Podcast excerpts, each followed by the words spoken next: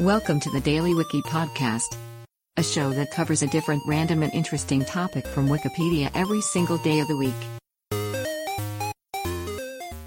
Today is August twentieth, and here is today's featured Wikipedia article. Shuttle Centaur was a version of the Centaur upper stage rocket that could be carried aloft inside the space shuttle and used to launch satellites into high Earth orbits or probes into deep space.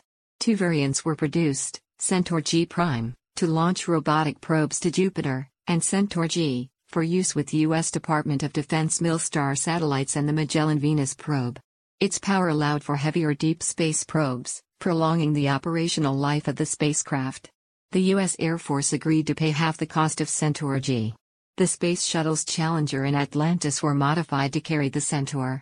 After the Challenger accident, NASA concluded it was too risky to fly the Centaur on the shuttle, just months before its first scheduled flight.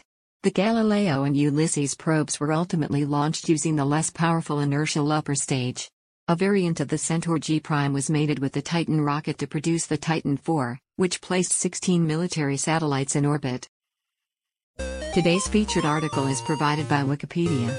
You can find a link to the article in the show notes.